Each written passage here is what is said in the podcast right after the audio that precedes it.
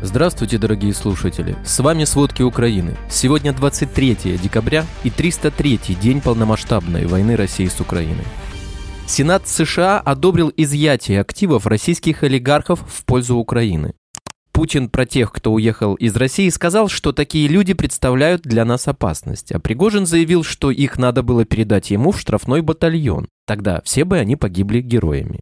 Возможно, именно с этим связан тот факт, что Путин в разы увеличивает число тюремщиков в России. Обо всем подробней. Российские войска за прошедшие сутки обстреляли Харьковскую область ракетами и из артиллерии, в результате чего пять человек получили ранения. Об этом сообщает глава Харьковской областной военной администрации Олег Синегубов. В Волчанской общине горели гаражи. В результате попаданий поврежден хозяйственный блок Центральной районной больницы. Получили ранения четыре работника райбольницы, три мужчины и одна женщина. Еще один 62-летний мужчина также получил осколочные ранения. Все пострадавшие в среднем состоянии, угроз их жизни пока нет.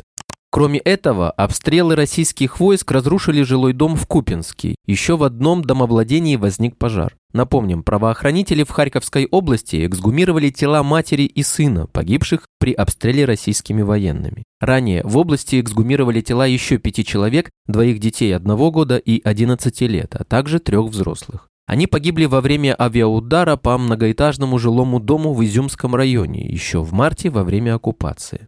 Российские войска нанесли удар по окраине Харькова, предварительно без жертв. Об этом сообщил глава Харьковской областной военной администрации Олег Синегубов. Ракеты С-300 были запущены из Белгорода. Украинские военные вчера нанесли тяжелые потери российским войскам в Херсонской области. Армия России потеряла до 150 человек личного состава. Об этом сообщил Генштаб ВСУ. По уточненным данным, в результате поражения 20 декабря полевого аэродрома россиян в районе Каховки Херсонской области войска России потеряли до 150 человек убитыми и около 50 ранеными. Уничтожено до 20 единиц военной техники разного типа, говорится в сводке. Кроме того, в тот же день силы обороны Украины нанесли удар по скоплению живой силы россиян в районе Николаевки Скадовского района Херсонской области. В результате были поражены до 140 военных российских войск и уничтожены 8 грузовых автомобилей с боеприпасами.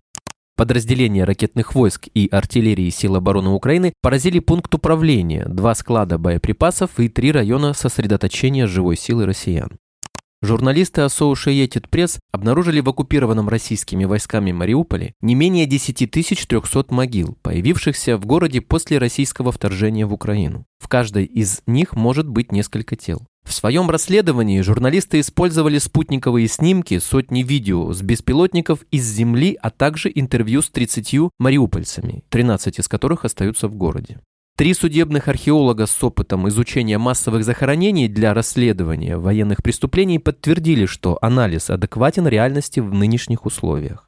Больше всего, около восьми с половиной тысяч новых могил появилось на Старокрымском кладбище на окраине Мариуполя, причем в каждой могиле может быть захоронено не одно тело, отмечают журналисты. На кладбищах в близлежащих селах Мангуш и Виноградное с начала марта также появились массовые захоронения. Могилы видны как земляные насыпи, иногда с деревянными крестами, на которых есть имена и даты. Но чаще возле могил обнаруживались маленькие таблички с написанными от руки цифрами. У некоторых насыпей их было несколько, что может указывать на количество захороненных в них тел. Во временно оккупированном Мариуполе российские захватчики начали сносить здание разрушенного драматического театра. Об этом сообщил советник мэра Петр Андрющенко в Телеграм. Также в сети 22 декабря появилось видео, на котором зафиксировали, как россияне сносят драмтеатр. На кадрах можно увидеть, что от постройки уже почти ничего не осталось. По словам Андрющенко, полностью драмтеатр российские силы снесут через два дня. Напомним, в Мариуполе россияне массово сносят поврежденные многоэтажки. Союзники Украины с начала полномасштабного вторжения поставили передовые системы ПВО, вооружение, боеприпасы, топливо, зимнее обмундирование и генераторы. НАТО в рамках процесса оборонного планирования работает над пополнением истощенных запасов оружия и боеприпасов и значительно увеличит их производство для Украины и собственной обороны. Об этом сообщил генсек Йенс Столтенберг. Он также повторил, что Путин совершил две большие стратегические ошибки. Недооценил Украину и недооценил единство НАТО. Ранее Столтенберг заявлял, что Россия пытается заморозить войну в Украине, чтобы начать более масштабное наступление весной. Президент России Владимир Путин в четверг 22 декабря использовал слово «война» по отношению к происходящему в Украине. Он впервые публично отклонился от использования термина «специальная военная операция», которым в России называют вторжение в Украину. Об этом пишет CNN. Использование слова «война» для описания вторжения в Украину фактически запрещено в России с марта после того, как Путин подписал закон о фейках об армии. Так что использование Путиным этого слова не осталось незамеченным, отмечает телеканал. Муниципальный депутат из Санкт-Петербурга Никита Юферев обратился к российским правоохранителям с требованием возбудить уголовное дело в отношении Путина по статье о распространении фейков о российской армии. В Москве на территории воинской части в Восточном административном округе произошел пожар. Огонь вспыхнул в гаражных боксах. Об этом сообщает агентство «Москва» и телеграм-канал «База». Площадь пожара составила около 200 квадратных метров. К тушению пришлось привлечь около десятка пожарных расчетов. Пострадавших нет, причина пожара неизвестна. В Беларусь прибыла партия зенитных ракетных комплексов ТОР-М2К. Их в страну перебросила Российская Федерация. По словам помощника министра обороны Леонида Косинского, зенитно-ракетные комплексы являются эффективным средством поражения разного типа воздушных целей, как высокоскоростных, так и низкоскоростных на достаточно широком спектре высот. Грузинский банк of Georgia массово закрывает счета россиянам и белорусам без объяснения причин. На вывод средств банк, согласно разосланным ими СМС, дает 5 дней. Принципы закрытия счетов остаются неизвестными. Под меру подпадают как новые вкладчики, так и те, кто пользуется услугами банка несколько лет. Известно даже о случаях закрытия школьных карт. Отдельные сообщения приходят о закрытии счетов и во втором крупнейшем банке Грузии ТВС. В Германии арестован сотрудник Федеральной разведывательной службы по подозрению в работе на Россию. В Федеральной прокуратуре страны заявили, что работник подозревается в государственной измене. Отмечается, что он мог передавать информацию в Россию, составляющую государственную тайну. Напомним, на территории Германии в последнее время активизировались иностранные разведки, в том числе из Российской Федерации и Китая. Пентагон может провести обучение украинских военных на ракетных системах «Патриот» на территории США. Об этом сообщает политику со ссылкой на два источника в Министерстве обороны США. В частности, украинские защитники могут учить эксплуатации «Патриот» на военной базе в штате Оклахома. Ранее президент США Джо Байден объявил о предоставлении нового пакета военной помощи для Украины на 2 миллиарда долларов. Туда войдут комплексы «Патриот». Для обучения украинских военных пользоваться зенитными ракетными комплексами «Патриот» уйдет несколько месяцев. Сенат США одобрил изъятие активов российских олигархов в пользу Украины. Эту поправку сенаторы включили в проект бюджета на 2023 год.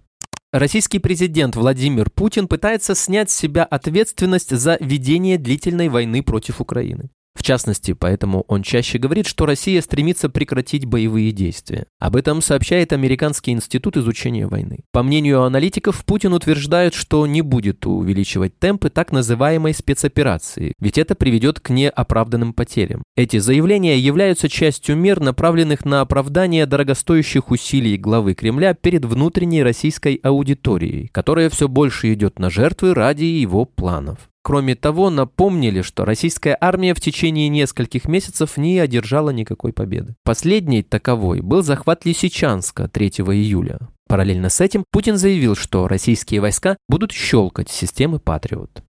ЧВК «Вагнер» закупает оружие у Северной Кореи, сообщил пресс-секретарь Совета национальной безопасности США Джон Кирби. Об этом со ссылкой на источник в Вашингтоне сообщило агентство Reuters. По его данным, речь идет о партии ракет и артиллерийских снарядов. Как отметил источник Reuters, такие поставки прямо нарушают резолюцию Совбеза ООН. США намерены поднять вопрос об этом на заседании организации. По оценке американской разведки, партия оружия, полученная ЧВК «Вагнер» от КНДР, не способна повлиять на ход боевых действий. Но в руководстве США обеспокоены тем, что Северная Корея может поставить вагнеровцам больше оружия.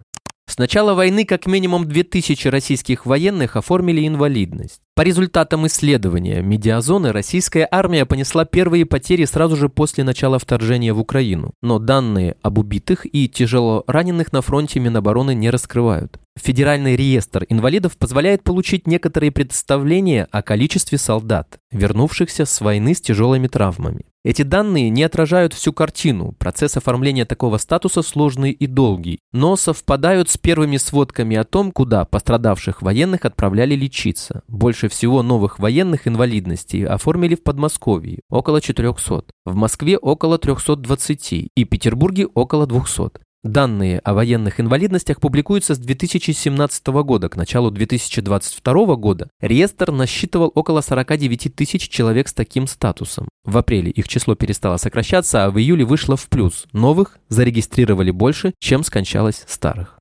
идентифицировали 22 российских десантников, звонивших домой с телефонов убитых в Буче украинцев. Было опубликовано видеорасследование с перехваченными переговорами и кадрами с камер наблюдения. В частности, в расследовании звучит аудиозапись разговора российских военных, один из которых вспоминает, как командир отправил его убивать гражданских. Не будем стрелять, если ты шевелиться не будешь. Слышно на записи. В других кадрах слышны, судя по всему, звуки допроса. Путин про тех, кто уехал из России, сказал, если человек не связывает жизнь с этой страной, а просто деньги отнимает, такие люди представляют для нас опасность. А Пригожин заявил, что оппозиционеров нельзя было отпускать за границу, а нужно было передать ему в штрафной батальон. Тогда все они погибли бы героями. Автомобильные запчасти в России подорожали в среднем на 28% за период с 19 марта по 19 декабря. При этом запчасти на отдельные ушедшие или заморозившие свою работу в России марки показали подорожание сразу на 60%. Владимир Путин увеличил численность в СИН на 10 тысяч человек. Тюремщиков набирают во всех аннексированных регионах, кроме Запорожской области. Последний факт может говорить о планах России по отступлению из региона. Патриарх Кирилл предложил закрепить в законодательстве России отстрочку от мобилизации для священнослужителей. Он напомнил, что по канонам РПЦ священникам запрещено находиться на военной службе. В войне в Украине они могут присутствовать лишь в качестве духовников. А для матерей, жен и сестер голодающих солдат Московская патриархия выпустила молитвослов.